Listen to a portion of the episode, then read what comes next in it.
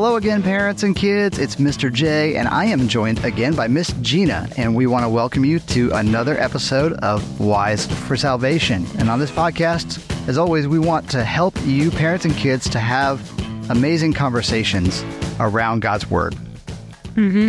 Second Timothy three fifteen says, "The Scriptures are able to make us wise for salvation through faith in Christ Jesus."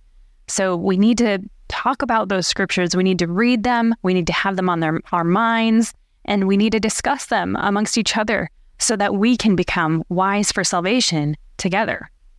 So, our, our job over these next few minutes is just to uh, look at the scriptures with you, to talk through the scriptures a little bit, and then leave you with a question to discuss. We don't want you to just listen to this and then turn it off and go about your lives. We want you to actually have conversations around what we're talking about. And so to help you do that, we give you a question at the end. So, Gina, what's our topic for today?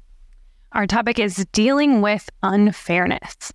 And our scripture passage is 1 Peter 2 22 through 23, which says, He did not commit sin, and no deceit was found in his mouth. When he was insulted, he did not insult in return. When he suffered, he did not threaten, but entrusted himself to the one who judges justly.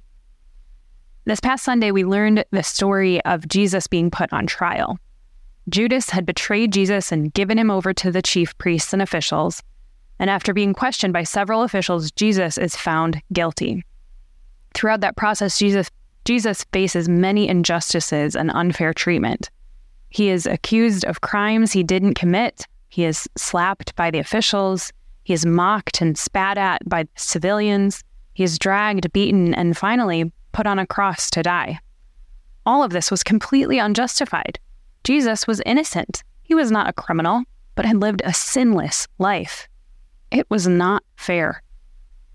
But how does Jesus respond to this injustice? He calmly and humbly receives their harsh treatment, accusations, and violence. He doesn't respond in anger, but simply accepts his circumstances. He accepts God's will for his life we get a summary of that story in our scripture passage. It says, He did not commit sin. No deceit was found in his mouth. When he was insulted, he did not insult in return. When he suffered, he did not threaten, but entrusted himself to the one who judges justly. Now, we will not face injustice to the extent that Jesus did, but we will have to deal with unfairness and injustice at some point in our lives. Kids, have you ever been treated unkindly at school? Maybe there is a classmate who always says rude things to you, even though you always try your best to be kind and caring. Or maybe at home, you're playing with your siblings and your brother starts to argue with you. When your parents intervene, they punish and scold both of you, even though you weren't the one to start the fight. You've probably thought to yourself, this isn't fair. Things like this happen often. Unfortunately, this world we live in is not fair. So, what do we do? How do we respond? Well, we try to imitate Jesus. Remember, our passage says that when he was insulted, he did not insult in return. When he suffered, he did not threaten. So, when we are treated unfairly, we should not retaliate or seek a quote unquote fair consequence for someone else. When someone hurts us, we should not hurt them in return. The passage also says that Instead of seeking that fairness, Jesus entrusted himself to the one who judges justly. He entrusted himself to God the Father. He knew that God is completely sovereign and all knowing, and he is the ultimate judge. So Jesus didn't feel the need to say, hey, this isn't fair, because he trusted that God was in control. He knew that God had a good plan and that God would help him get through that hardship. Similarly, when we are faced with unfair circumstances, we are called to trust ourselves and trust this situation over to God. We can do this. We can trust God because we know He loves us and He cares for us. He proved that love when He sent Jesus to live a sinless life, die on the cross, and make a way for us to spend eternity with God. You see, if life was truly fair, we wouldn't have that opportunity not one of us would have a place in heaven. We have all sinned. We have all broken our right relationship with God. It would be fair for us to receive punishment and separation from God because our sin and our unrighteousness.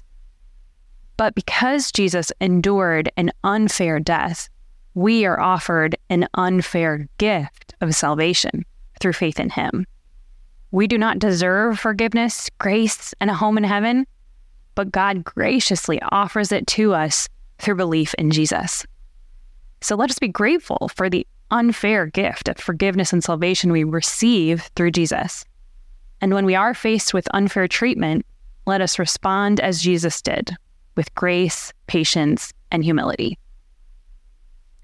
Lord, we pray that you would help us to entrust ourselves to you in all circumstances, knowing that you always judge justly.